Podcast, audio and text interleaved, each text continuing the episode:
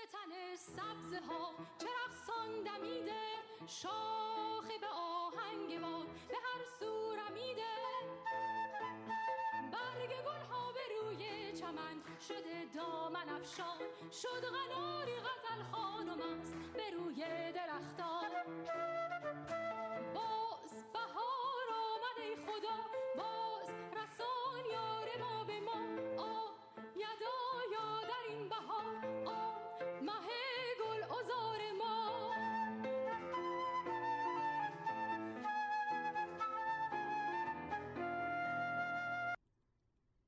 مجله شنیداری سماک جایی برای گفتن از ادبیات.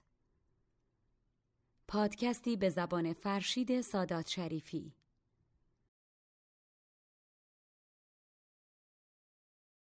شنوندگان عزیز مجله شنیداری سماک سلام. چهاردهمین شماره از این مجله با نوای دریا دادور عزیز آغاز شد و نوید یک حال و هوای نوروزی رو میده. این عید و این ایام رو به شما تبریک میگم و با بهترین آرزوها این شماره رو که اندکی متفاوت هست و به گزیده خانی متنای نوروزی می‌پردازه پیشکشتون می‌کنم. میریم با هم اولین بخش از اولین نوشته رو بشنویم و در ادامه با شما خواهم بود.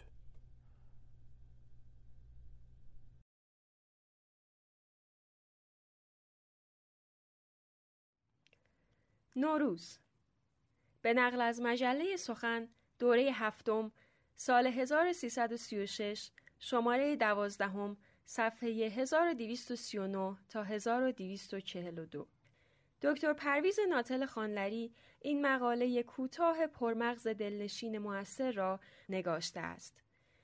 در این قسمت از مجله شنیداری سماک به مناسبت نوروز 1398 خورشیدی آن را به هموطنان گرامی و همه ایران دوستان و ایران شناسان شریف اهدا می کنیم.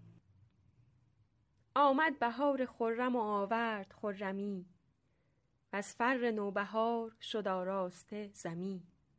نوروز اگرچه روز نو سال است روز کهنه قرن هاست. پیری فرتوت است که سالی یک بار جامعه جوانی می پوشد تا به شکرانه آن که روزگاری چنین دراز به سر برده و با این همه دمسردی زمان تاب آورده است چند روزی شادی کند. از اینجاست که شکوه پیران و نشاط جوانان در اوست. پیر نوروز یادها در سر دارد. از آن کرانه زمان می آید. از آنجا که نشانش پیدا نیست. در این راه دراز رنجها دیده و تلخیها چشیده است. اما هنوز شاد و امیدوار است. جامعه های رنگ رنگ پوشیده است اما از آن همه یک رنگ بیشتر آشکار نیست و آن رنگ ایران است. درباره خلق و خوی ایرانی سخن بسیار گفتند. هر ملتی عیبهایی دارد. در حق ایرانیان می‌گویند که قومی خوب پذیرند. هر روز به مقتضای زمانه به رنگی در میآیند. با زمانه نمی ستیزند بلکه می سازند. رسم و آین هر بیگانه ای را میپذیرند و شیوه دیرین خود را زود فراموش می کنند. بعضی از نویسندگان این صفت را هنری دانسته و راز بقای ایران را در آن جستند. من نمی‌دانم که این صفت عیب است یا هنر است اما در قبول این نسبت تردید و تعملی دارم از روزی که پدران ما به این سرزمین آمدند و نام خانواده و نژاد خود را به آن دادند گویی سرنوشتی تلخ و دشوار برای ایشان مقرر شده بود تقدیر چنان بود که این قوم نگهبان فروغ ایزدی یعنی دانش و فرهنگ باشد. میان جهان روشنی که فرهنگ و تمدن در آن پرورش میافت و عالم تیرگی که در آن کین و ستیز میرویید صدی شود. نیروی یزدان را از گزند اهریمن نگه دارد. پدران ما از همان آغاز کار وظیفه سترگ خود را دریافتند. زرتشت از میان گروه برخاست و مأموریت قوم ایرانی را درست و روشن معین کرد. فرمود که باید به یاری یزدان با اهریمن بجنگند تا آنگاه که آن دشمن بدکنش از پا درآید. ایرانی بار گران این امانت را به دوش کشید. پیکاری بزرگ بود. فرکیان فر مزدا آفرید. آن فر نیرومند ستوده ناگرفتنی را به او سپرده بودند. فری که اهریمن میکوشید تا بر آن دست یابد. گاهی فرستاده اهریمن دلیری می کرد و پیش می تاخت تا فر را برو باید. اما خود را با پهلوان روبرو می یافت و قریب دلیرانه او به گوشش می رسید. اهریمن گامی واپس می نهاد. پهلوان دلیر و سهمگین بود. گاهی پهلوان پیش می خرامید و می اندیشید که دیگر فر از آن اوست. آنگاه اهریمن شبیخون می آورد و نعره او در دشت می پیچید. پهلوان درنگ می کرد. اهریمن سهمگین بود. در این پیکار روزگارها گذشت و داستان این زد و خورد افسانه شد و بر زبانها روان گشت اما هنوز نبرد دوام داشت. پهلوان سال خورده شد فرتود شد نیروی تنش سستی گرفت اما دل و جانش جوان ماند هنوز اهریمن از نهیب او بیمناک است هنوز پهلوان دلیر و سهمگین است این همان پهلوان است که هر سال جامعه رنگ رنگ نوروز می پوشد و به یاد روزگار جوانی شادی می کند.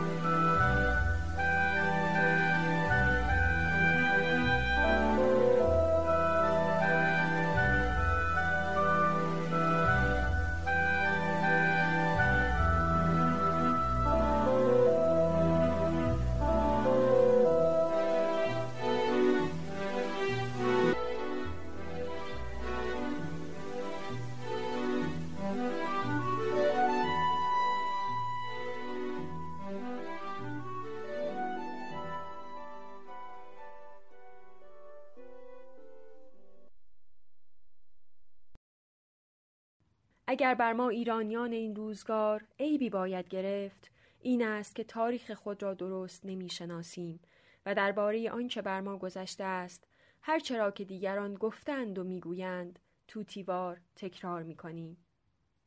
اروپاییان از قول یونانیان می‌گویند که ایران پس از حمله اسکندر یک سره رنگ آداب یونانی گرفت و از جمله نشانه های این امر آنکه مورخی بیگانه نوشته است که در دربار اشکانی نمایش هایی به زبان یونانی می‌دادند. این درست مانند آن است که بگوییم ایرانیان امروزه یک بار ملیت خود را فراموش کردند. زیرا که در بعضی مهمانخانه ها مطربان و آوازخانهای فرنگی به زبانهای ایتالیایی و اسپانیایی مطربی می کنند.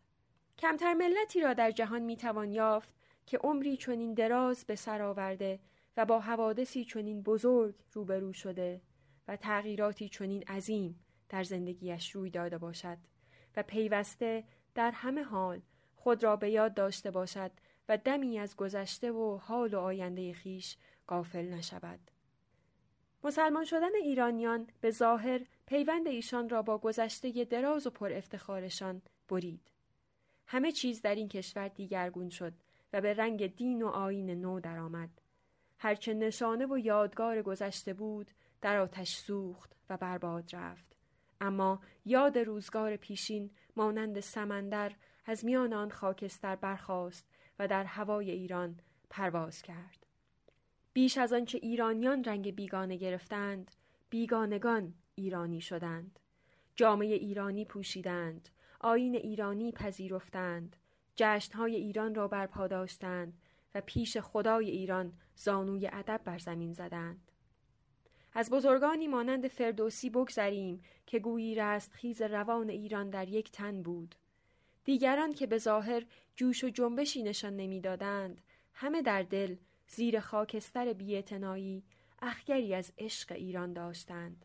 حافظ که عارف است و میکوشد که نسبت به کشمکش ها و کینتوزی ها بیطرف و بیعتنا باشد و از روی تجاهل می‌گوید ما قصه سکندر و دارا نخوانده ایم از ما به جز حکایت مهر و وفا مپرس باز نمی‌تواند تأثیر داستانهای باستانی را از خاطر بزداید. هنوز کین سیاوش را فراموش نکرده است و به هر مناسبتی از آن یاد میآورد و می‌گوید شاه ترکان سخن مدعیان میشنود.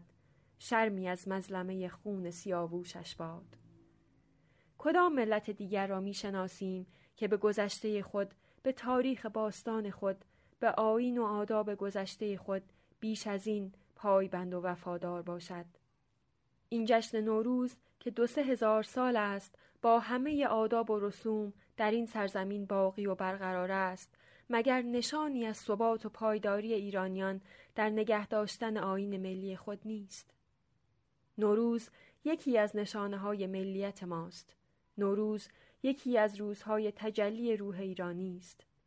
نوروز برهان این دعوی است که ایران با همه سالخوردگی هنوز جوان و نیرومند است. در این روز باید دعا کنیم. همان دعا که سه هزار سال پیش از این زرتشت کرد. منش بد شکست بیابد. منش نیک پیروز شود. دروغ شکست بیابد. راستی بر آن پیروز شود. خرداد و مرداد بر هر دو چیره شوند. بر گرسنگی و تشنگی. اهریمن بدکنش ناتوان شود و رو به گریز نهد. و نوروز بر همه ایرانیان فرخنده و خرم باشد.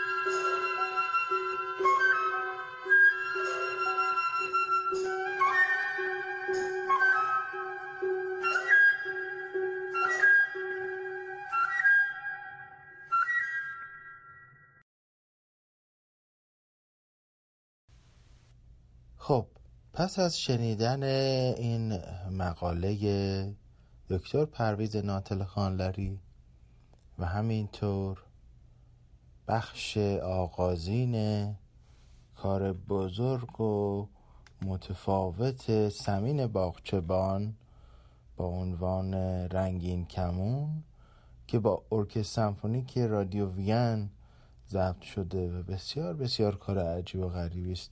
توصیه می‌کنم اگر تا به حال نشنیدین سر و گوشی بهش آب بدین میریم در ادامه بشنویم صحبت های مهمان ویژه این پادکستمون. دکتر امیر خادم عزیز رو که به خواهش من و به طور اختصاصی برای شما شنونده های عزیز سماک از نوروز در شاهنامه گفته. با شما خواهم بود.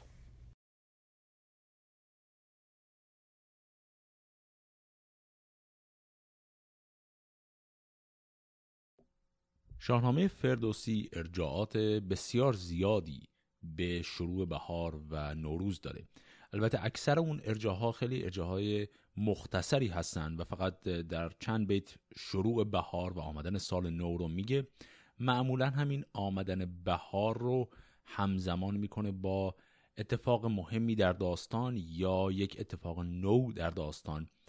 مثلا شروع پادشاهی اولین قهرمان داستان یعنی گیومرد یا در حقیقت شروع کتاب هم هست همزمان با روز نوروز گرچه در اونجا هنوز اسمی از کلمه نوروز نمیاره.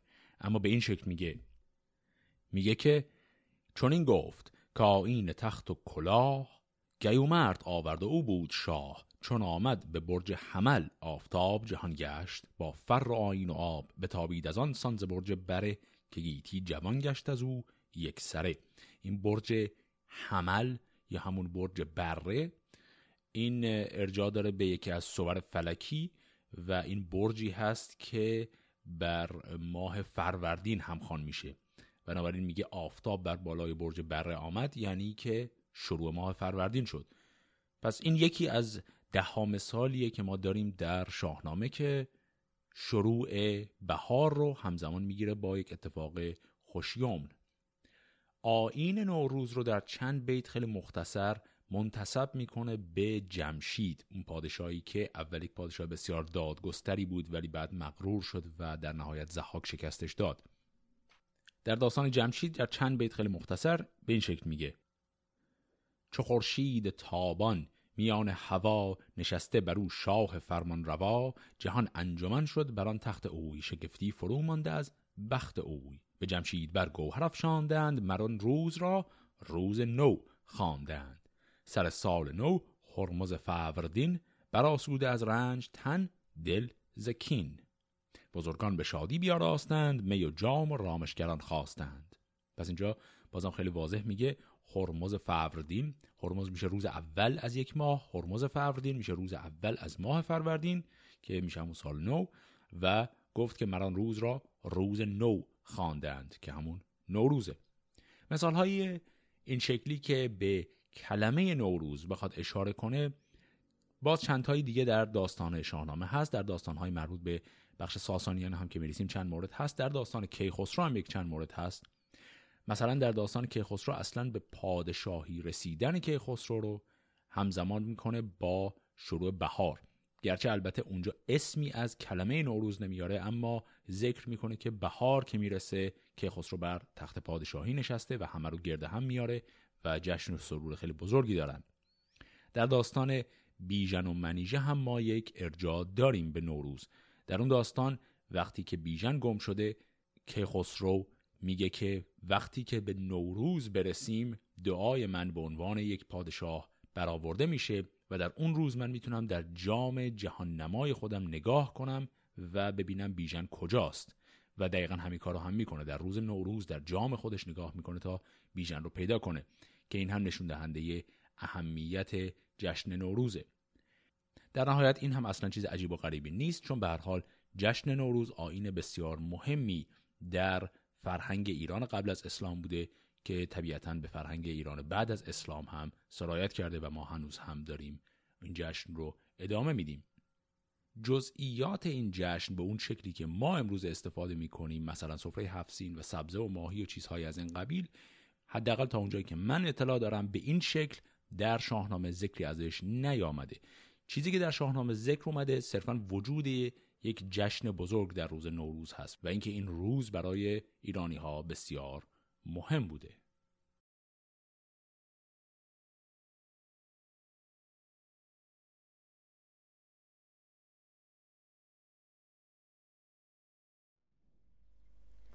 Love.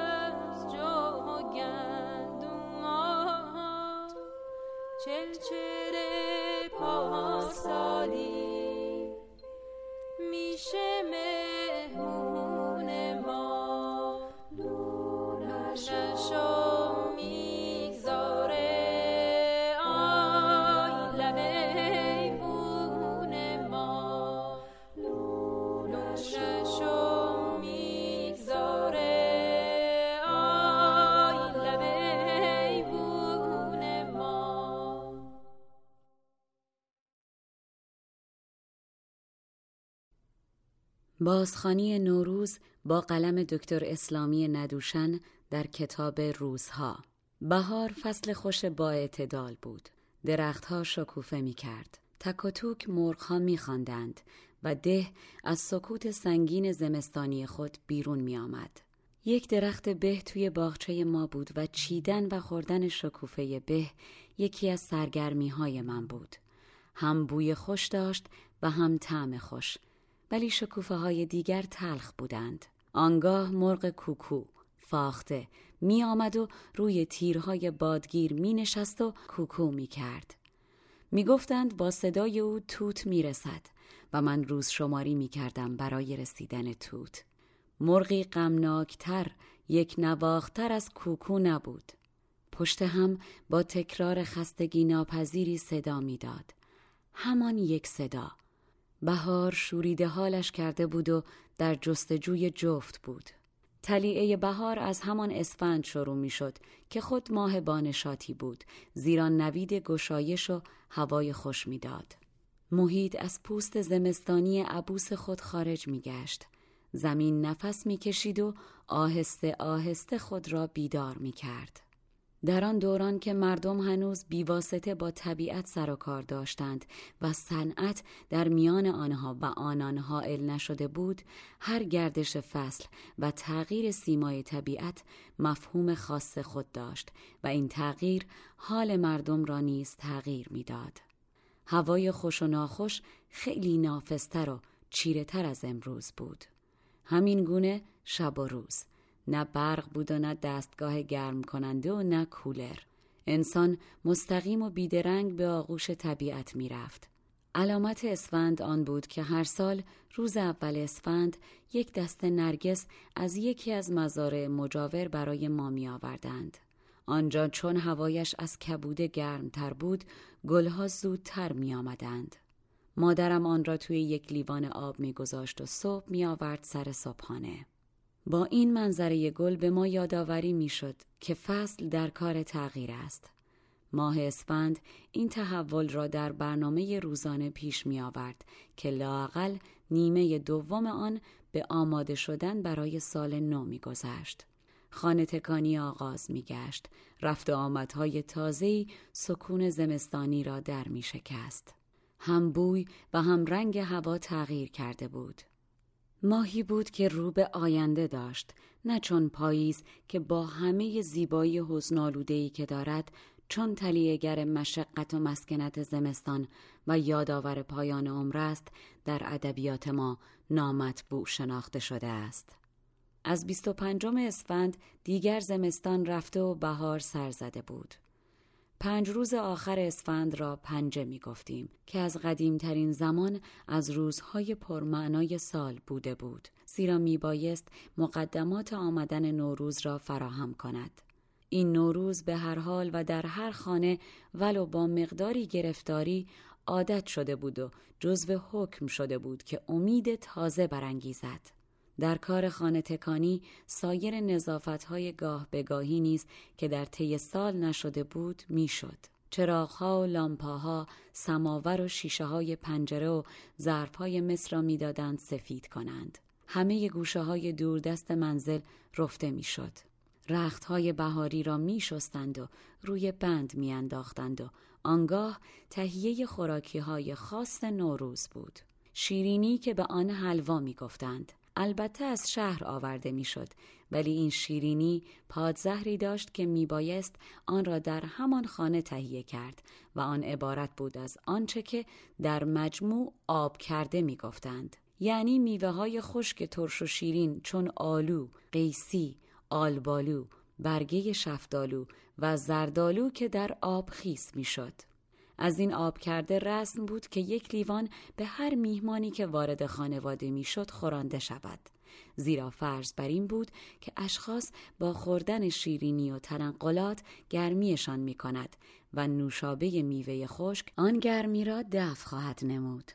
بنابراین تاغارهایی توی خانه بود مخصوص این کار و کمچه روی آن که در آن می‌زدند و توی نیم کاسه یا لیوان برای تازه وارد می آوردند. در کنار شیرینی هایی که از شارسان آورده می‌شد، مادر و خواهرم یک نوع شیرینی می پختند که ظریف و خوشمزه بود با بهترین مواد روغن خوب و مغزهای مختلف و آرد و آن عبارت از گوش های خیلی نازک پهن بود. ترد که به اندک اشاره شکسته می‌شد و علاوه بر طعم خوش ریزه های مغز پسته که روی آن پاشیده می‌شد همراه با خاکه سفید قند رنگ سبز و سفید زیبایی نیز به آن میبخشید. چندتای آن را که توی قاب میگذاشتند به علت حجم پف کرده ای که داشت یک طبق جلوه می کرد. روز اول اسفند هر سال طبق یک سنت در بسیاری از خانه ها آش جو می پختند. ما این کار را نمی کردیم زیرا تفصیل داشت و خورنده چندانی هم در خانه نبود ولی یکی از همسایگان ما که زن بیوهی بود این سنت را با آب و تاب به جا می آورد و هر ساله یک قده بزرگ از این آش را برای ما می فرستاد. صبح زود آن را سر دست وارد می کردند. از شب پیش طبخ آغاز می گشته بود. توی تنوری که آتش خلواره مفصل داشت و برافروختگیش از میان رفته بود. در دیگ علاوه بر جو انواع بغولات و گوشت و کله و چاشنیهایی چون رب انار با چقندر و آلو و مغز بادام و مغز پسته و زردالو و مغز شیرین کرده شفتالو همراه با دارچین و ادویه های گوناگون می ریختند که همگی با آتش خوب پخته شده لعاب می کرد. این دیگ می بایست درش کاملا بسته باشد و روی در آن هم خلواره آتش می ریختند. بدان گونه که در واقع می شد گفت لااقل ده ساعت لای آتش دفن می شد. طعم شیرین و ترش و چرب با هم داشت که هر یک دیگری را در آن واحد خونسا و برجسته می کرد. آن روز صبح تنها صبحی از سال بود که همگی صبحانه مفصل می خوردند. با این آش که می توان گفت نشانه ودا با زمستان بود و آخرین غذای گرم کننده.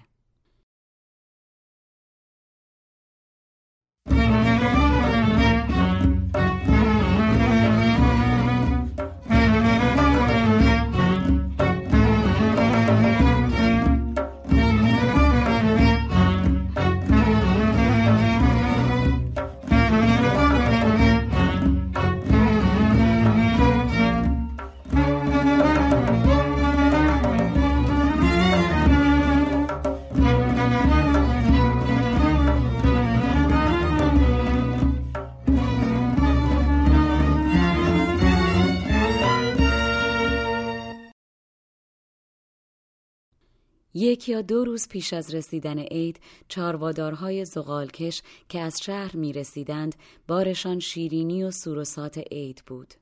عطارها می‌دادند خرما و کشمش و نخودچی و انجیر و حلواهای ارزان قیمتی که از شیره انگور و مغز گردو درست می‌شد بیاورند که به مصرف عید فقیرترها می رسید زیرا آنها دسترسی به خرید حلوای اصلی نداشتند. بنابراین این کاروان پیش از شب عید کاروان مخصوصی بود. علاوه بر آن مقدار اضافه تری قند و چای و ادویه و پارچه با خود می آورد. شیرین کننده کام و نونوار کننده کسانی بود که در ده دستشان به دهانشان می رسید. شیرینی در زندگی مردم آن زمان اهمیت بسیار داشت زیرا خیلی کمتر از آنچه بدن احتیاج داشت به آن می رسید. به چربی به علت وجود گوسفند کم و بیش دسترسی بود ولی شیرینی جزو نوادر به شمار می رفت. از این رو وجود آن با عید و عیش و عروسی و سور وابسته شده بود. در نزد رعیتها شیرینی های ساخته شده از شکر که گران قیمت بود جای خود را به شیرینی های طبیعی که در آن زمان برخلاف امروز خیلی ارزانتر از قند بود می‌داد چون خرما و کشمش و انجیر و شیره انگور به علت کمبود مواد کالریدار غذای ترکیب شده از شیرینی و چربی عالیترین و مقویترین غذا شناخته می‌شد. مانند چنگال که ترکیب روغن و شیره انگور با قند بود. نانهای یخه نازک را توی آن ترید می کردند و با چنگ می مالیدند که خوب آغشته شود و می خوردند. به زاو آمیخته روغن و شکر و گل سرخ که گل قند خوانده می‌شد می‌دادند. اصل به قدری کمیاب بود که جز برای دوا به کار نمی رفت. کماج یکی از تفننهای اعیانی بود که ترکیب آن روغن و شیره قند و آرد بود با ادویه. به طور کلی حتی اعیان و متمکنان بیشتر از یک بار در سال حلوا نمیخوردند. همان چند روز عید بود که هر خانواده بر حسب وضع و وسع خود دو سه جعبه وارد می کرد برای دید و بازدیدش و هفته اول عید هم تمام می شد. اکثریت مردم ده شاید در تمام عمر خود هرگز از این شیرینی شهری نمی چشیدند و نمی دانستند چه مزه می دهد. به استثنای نقل که رایج تر بود و در عروسی ها به کار می رفت. پنج روز پنجه در خانه ما کارهای عید تهیه دیده می‌شد. نخستین نشانه عید با رسیدن نخستین شیر آغوز ماک که از صحرا می آوردند آغاز می گشت. این شیر را کمی می جوشاندند که سفت می شد. مانند ماست و آن را در اصطلاح محلی فله می خواندند. تعمی نه ترش بلکه روغنی داشت و بسیار خوشمزه و مقوی بود. همان هفته اول زایمان شیر بز را می‌شد به این صورت درآورد. بعد از آن دیگر به مصرف ماست می رسید. از شیر نخستین گوسفندانی که زاییده بودند فله برای ارباب ها فرستاده می‌شد زیرا یوم داشت که روز نوروز سفیدی بر سر سفره باشد ما خودمان گوسفند صحرایی نداشتیم اما از گله خیشاوندان برای ما نیز آورده می‌شد رسم بر این بود که تشریفات عید به بهترین نحو ممکن انجام گیرد. نوعی ماهیت مذهبی پیدا کرده بود. یعنی رعایتش به همان اندازه مناسک مذهبی واجب شمرده می‌شد. آدابی که در کبوده به کار می رفت نسبت به آنچه من بعد در تهران دیدم گمان می کنم که ریشه قدیمی تر و دست نخورده تر داشت. مثلا ما هفت سین نمی شناختیم. روز عید چنان که در سراسر ایران رسم است شرط اول نظافت بود. همه می بایست به حمام رفته و نوترین لباس خود را در بر کرده باشند. زنها با زینتهایی بر خود. پدرم که همیشه نظیف و منظم بود لباس پاکیزه خود را به تن می کرد در زمان من دیگر کت و شلوار بود. مادرم سراپا در لباس نو می رفت نو نه معنا که همان سال دوخته شده باشد. منظور آن است که از لای بخچه بیرون آمده و خیلی کم به تن شده بود. بوی گل سرخ و بید مشک که لای آنها خوابانده شده بود می‌داد. همه دم به روشنی می‌زد. با چارقد سفید وال چادر نماز سفید که خاله یا گلهای خیلی ریز داشت. تنها شلوار استثنا بود. من و خواهرم نیز نوترین لباسی که داشتیم می پوشیدیم چه انتظار خوشی بود جو خانه چنان بود که گویی با نو شدن سال همه چیز به شادی و جوانی می‌رفت و همان گونه بر جای می ماند. مجمع هایی که گذارده می‌شد عبارت بود از فله که سفیدی باشد. چند برگ سبزی که توی یک استکان آب قرار داشت. مشتی نقل توی یک نلبکی. سفیدی و سبزی و شیرینی. آنچه به یاد میآورم همین بود. قرآن خطی مذهب بسیار نفیسی هم که در خانه بود می آوردند و در کنارش می گذاشتند. ایشن و سنجد توی آب کرده بود که بالای تاخچه گذارده می شد. بعد آن را می بردند و بیرون در خانه می ریختند. تقویم حاجی منجم باشی دقیقه تحویل سال را معین کرده بود. از شب پیش ساعت با غروب میزان کرده و کوک کرده بودند که تشخیص ساعت امکان پذیر باشد. هرچند رسم بود که به محض آنکه گردش سال شد در هر محله یک تیر خالی کنند. سماور جوش می‌زد و میبایست چای دم باشد.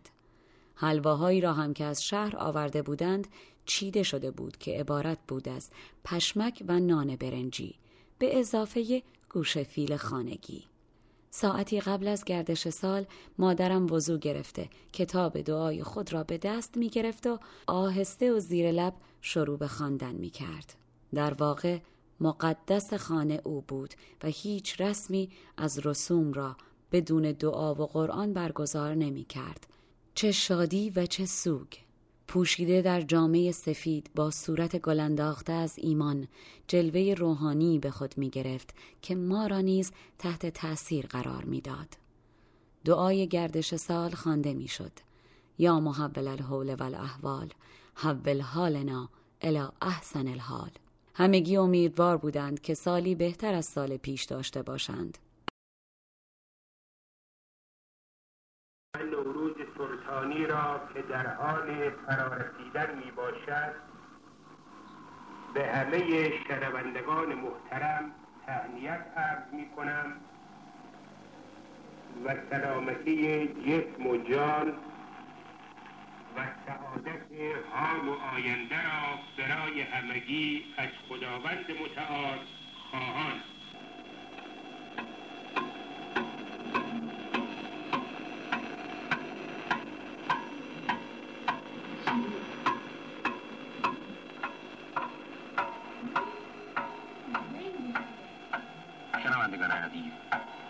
ثانیه به تحویل سال نو ماندن. 20 ثانیه به تحویل سال نو مانده است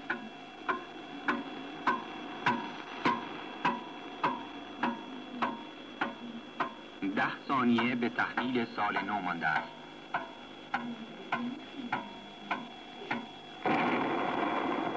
آغاز سال 1344 شمسی. سال خوشی و کامرانی و سعادت ملت ایران.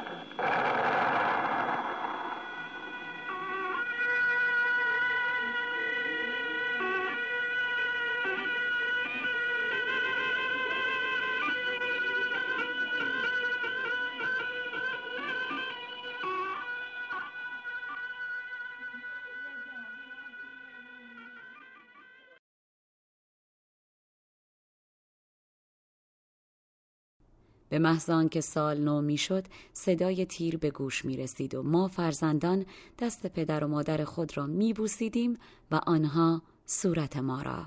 چند کلمه آرزومندی رد و بدل می گشت بعد هر کس کمی شیرینی می خورد که جزو واجبات بود. آنگاه آب جوش و چای. آب جوش شاید برای آنکه بیرنگ و پاکیزه و طبیعی بود. در آن ساعت سعی می شد که حتی درد و نگرانی ها فراموش شود. هر کسی خود را تندرست و امیدوار بینگارد. هزاران سال همین بهار و همین مردم با همین امید بوده بودند. لحظه های آشتی میان انسان و طبیعت بود. طبیعت که قهار بود و بر جای می ماند و انسان که گزند پذیر بود و می‌رفت. پدرم نیز با همه ناخوش خود را شاد و خندان نگه می داشت. از عیدی به مفهوم رایج امروز آن خبری نبود زیرا به هیچ وجه در نزد ما رسم نبود که از جانب پدر و مادر به فرزند پول داده شود و چیزی هم در ده یافت نمی‌شد که بتوان خرید و عیدی داد. بنابراین از آن در میگذشتند ساعتی بعد دید و بازدید شروع می‌شد امه ها و امه زاده های من می آمدند و عید شما مبارک و صد سال به این سالها رد و بدل می گشت. تبریک عرض می کنم اصطلاح تهران و اصطلاح متصنع شهری بود که من هرگز در آنجا نشنیدم. تفاوت جلسه عید با جلسه های دیگر آن بود که در آن حلواخاران رایج بود و هر کسی می بایست به تفصیل دهان را شیرین کند. همان گونه بود بوسیدن دست بزرگترها از جانب کوچکترها نهار روز عید در خانه ما هر سال همان بود. آبگوشت خروس با چلو سفید. کشتن خروس در صبح عید گویا یک رسم کهنسال بود که در خانواده من حفظ شده بود. گمان نمی کنم که در خانه های دیگران به این رسم پایبند بودند زیرا به طور کلی گوشت خروس تنها برای بیمار توصیه می شد. در طی چند روز اول عید دیدارهای دیگر هم بود از جمله کسانی که می آمدند عبارت بودند از حمامی و دلاک و مامای سابق و دشتبان و نوع کسانی که در خدمت عمومی ده بودند.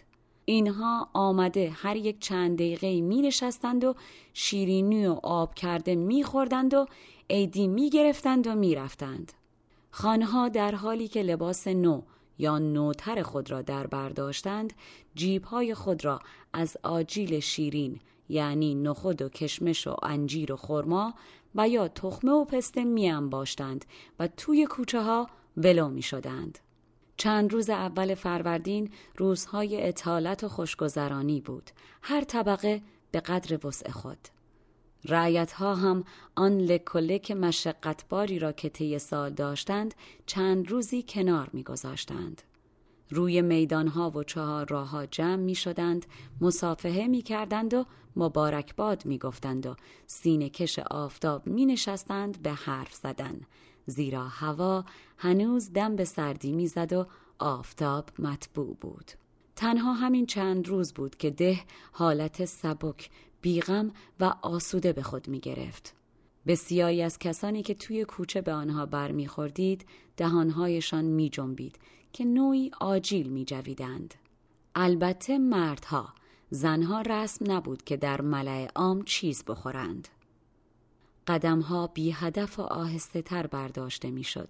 گشاد گشاد راه می رفتند. خنده بر چهره ها دیده می شد و گاهی شوخی ضمن حرف ها می آمد. ولی آن عده بسیار فقیر می شود گفت که تنها ناظر بودند. هیچ راهی نبود که ولو برای دو سه روزی فرقی در معیشت آنان پیش آید. با حسرت به دیگران نگاه می کردند اما چون آن را قسمت ازلی خود می دانستند کینه به دل نداشتند. برای خانها مقداری بازی نیز به دنبال خوردن می آمد. به طور طبیعی و ناآگاه بایست شیرینی و آجیل و غذای اضافه بر معمول خورده شده را در تقلایی مصرف کرد و آن گوی بازی بود که روزانه لااقل تا سیزده فروردین ادامه میافت. در جایی که فضای نسبتاً وسیعی داشته باشد میان ده یا زمینهای افتاده بیرون آبادی جمع می شدند به دو دسته تقسیم می گشتند و به گوی زدن می پرداختند.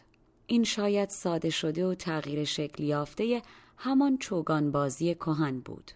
گویی که به اندازه یک پرتغال بود از کهنه به هم پیچیده شده درست می‌شد و روی آن را با نخ می بافتند که مقاوم بماند.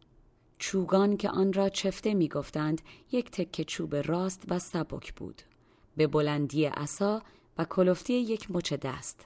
دسته برنده گوی را با چوگان پرتاب می کرد که می بایست دسته بازنده بدود و آن را جمع کند. و این وضع ادامه میافت تا دسته بازنده با شرایطی برنده شود و آنگاه قضیه وارونه گردد.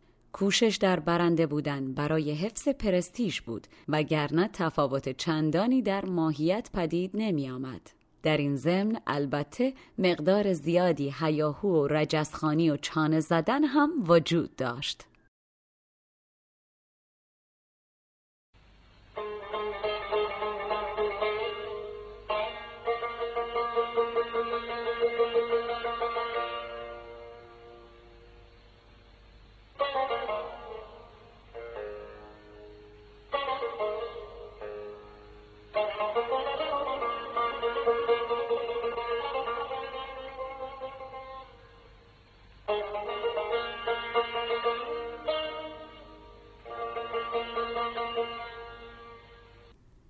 مجله شنیداری سماک جایی برای گفتن از ادبیات. پادکستی به زبان فرشید سادات شریفی. شنونده های عزیز سماک یه مروری بکنیم که تا اینجا و در اپیزود چهاردهم یا نوروزی ما چه چیزهایی در گوش رس شما بوده. یک شروع از دریا دادور عزیز داشتیم و بعد گزیده خانی مقاله ای از دکتر پرویز ناطل خانلری درباره نوروز بعد قطعه کوتاهی میان پرده ای که بخشی بود از کار سمین باغچبان کار بزرگ اپراتیکش. درباره نوروز و سپس در سه بخش نوروز رو به روایت قلم جادویی و کتاب ارزنده استاد دکتر اسلامی ندوشن کتاب روزهاش و با اون قلمی که به درستی از پادشاهان نصر معاصر خونده شده و او رو نامیدند شنیدیم و با همدیگه مرور کردیم.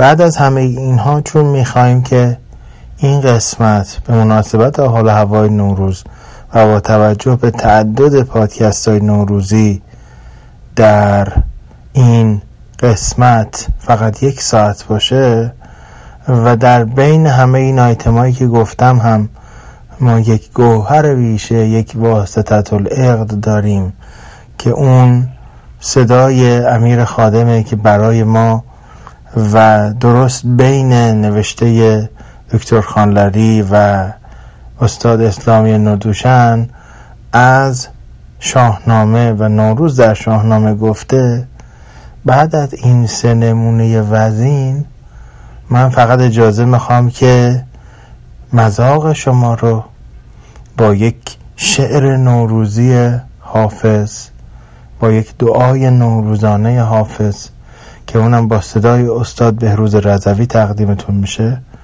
و چند موسیقی متفاوت از فضای نوروزانه این قسمت رو تکمیل بکنم و به پایان ببرم و دو پیوست رو به شما قول بدیم که در روزهای آینده و در کانال تلگراممون در تکمیل این بخش منتشر بکنیم که این هم نکته و پیشنهاد شماست که به جای اینکه در متن اصلی بیاد پیوست باشن به سبب کوتاهتر شدن این ویژنامه نوروزی.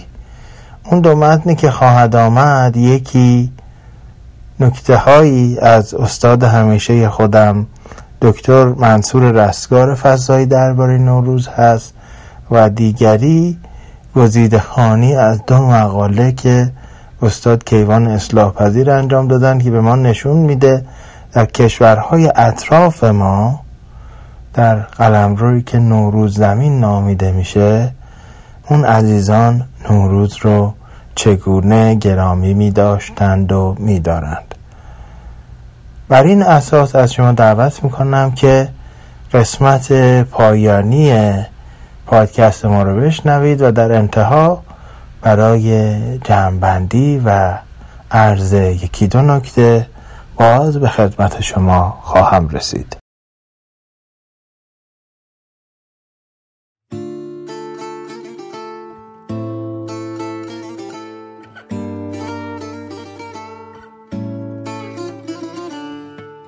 آمد نوبهار تی شد هجر یا مطرب نی بزن ساقی می بیا.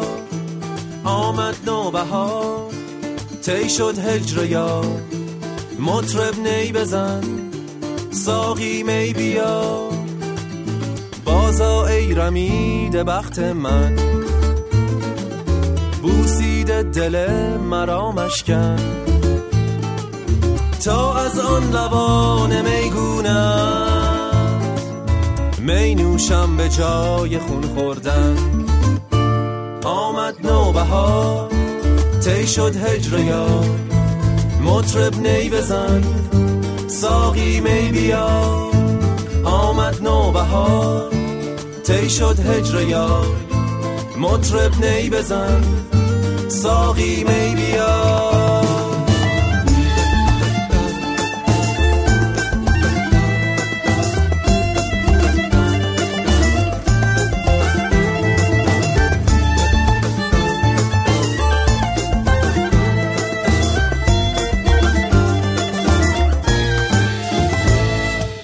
خوش بود در پای لاله پر کنی هر دم پیاله. ناله تا کی؟ ناله تا کی؟ خندان لب شو همچو جام می. همچو جام می. چون بهار اشرت و طرف باشدش خزان غمزه پی. بر سر چمن بزن قدم. می بزن به بانگ چنگ و نی. آمد نوبهار تی شد هجر یا مطرب نی بزن ساقی می بیا. آمد نوبهار تی شد هجر یا مطرب نی بزن ساقی می بیا. تی شد هجر یا مطرب نی بزن. ساقی می بیا. مطرب نی بزن. ساقی می بیا.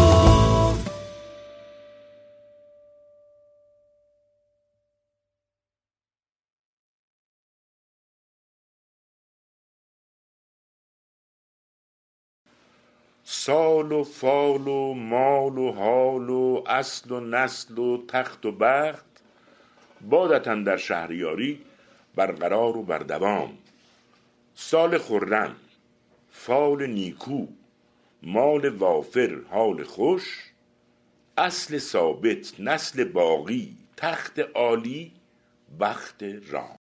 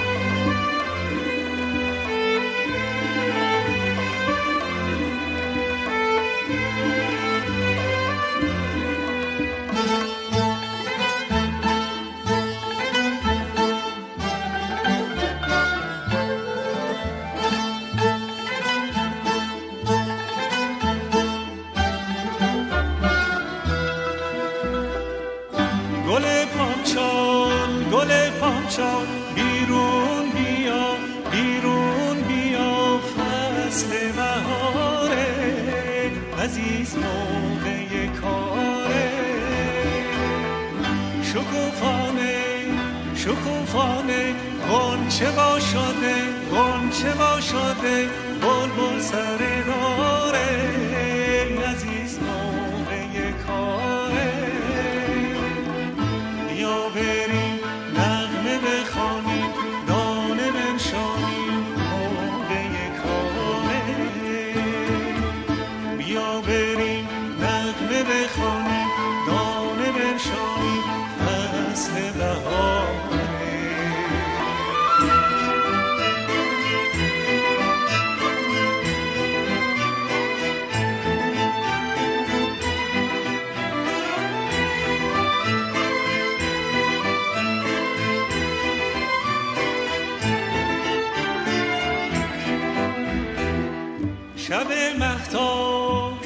شب مهتاب آیم و آیم آیم و آیم.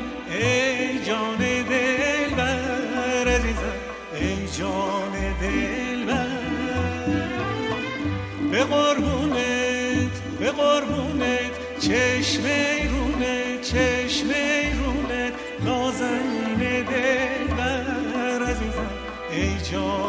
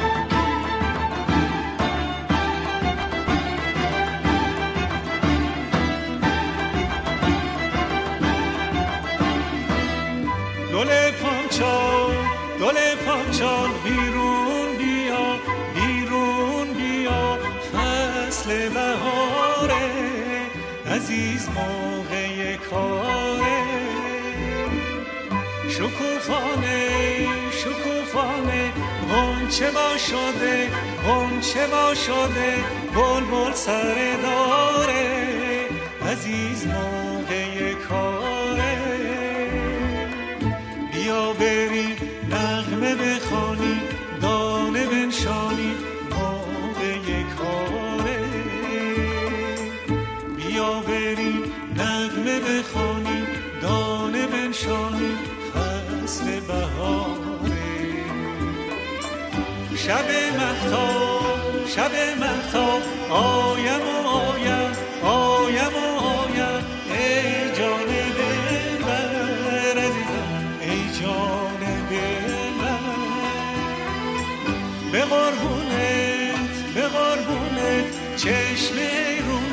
چشم رونت نازنین دلبر عزیزم ای جان دلبر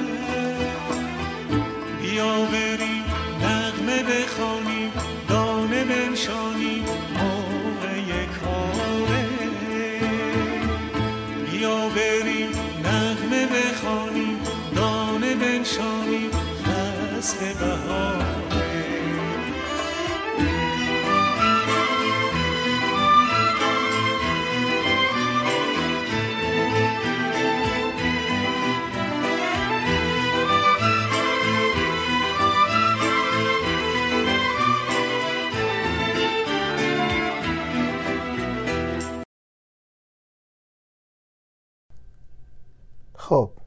نوبتی هم که باشه زمان جمعبندی منه. تا از زمان یک ساعته این پادکست تجاوز نکنم. می‌خوام توجه شما رو جلب کنم به یک مروری بر آنچه در این مدت شنیدیم. اول موسیقی ها رو در نظر بگیریم. از دریا دادور شروع شد و به بیژن بیژنی ختم شد. متنهای ادبی رو در نظر بگیریم. از دکتر پرویز ناتل خانلری بزرگ استاد عرصه ادب و فرهنگ شروع شد و به یادداشت مفصل دکتر اسلامی نودوشن درباره نوروز ختم شد و در اون میانه زینت بخش دیگری هم داشت که گفتار ادیبانه امیر خادم بود. ببینید در هر دوی این قسمت ها چه موسیقی رو در نظر بگیریم و چه ادبیات درباره نوروز رو این تفاوت چشمگیر هست. همطور که اگر توی شعرهای نوروزانه دقیق بشیم از جمله شعرهایی که همین تصنیف ها و ترانه ها می‌خونن یا دیگر ترانه های معروف نوروزی رویکرد شاعران به نوروز هم متفاوت هست اما همه اینها در خدمت دلپذیری نوروزه. می‌خوام به یک جمعبندی کاربردی برسم از زاویه دید خودم با اجازه شما. یکی از بنیادی ترین رازها و رمزهای نوروز بودن نوروز وسیع و همگیر بودنش و فرامرزی و فرامنطقه‌ای بودنش به نظر من همین هست. لذت بردن از وحدتی که در عین تفاوتها وجود داره. این کیمیایی که پشت نوروز در پس تک تک اجزاش نهفته و میشه در ادبیات؟ چه ادبیات نوشتاری چه ادبیات گفتاری و چه ادبیات پیوند خورده با موسیقی بیشتر و عمیقتر و متنوعتر اون رو باز جست. به این نگاه من فکر کنید. حتی اگر باهاش مخالف باشید در نهایت فکرتون من خوشحالم که این نکته رو بازاندیشی کردید. و نهایت هدف من هم همینه. خیلی ممنونم که به چهاردهمین اپیزود مجله شنیداری سماک گوش سپردین و از این سوی زمین از مونتریالی که هنوز اندکی فاصله داره تا بهاری که ما در ایران سراغ داریم اما با همه این فاصله امروز هوای خیلی بهاری تری داشت. سلام و کلامم رو به گوش شما رسوندم و میرسونم و براتون بهترین آرزوها رو دارم در این نوروز امیدوارم که روز و روزگار نوی برای ایران و ایرانیان رقم بخوره با رنج کمتر و با دستاوردهای بیشتر و ماندگارتر. در انتهای این اپیزود به رسم همیشه یک موسیقی پایان بخش داریم که هم نکته ها و نمونه های این شماره رو تکمیل می‌کنه و هم می‌تونه به شما یک ایده بده که یکی از بخش های شماره بعد درباره چه و که خواهد بود. بسیار بسیار از شما سپاسگزارم. بابت همه همراهی هایی که با ما می‌کنید و تا دو هفته دیگه و شماره تازه ای از مجله شنیداریمون شما رو به شعر و ادبیات می سپارم و البته در این فاصله با چند پیوست در کانال تلگراممون در گوشرس شما خواهیم بود.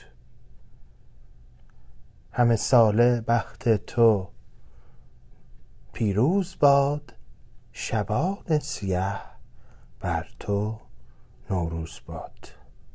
با مهر و احترام فرشید سادات شریفی.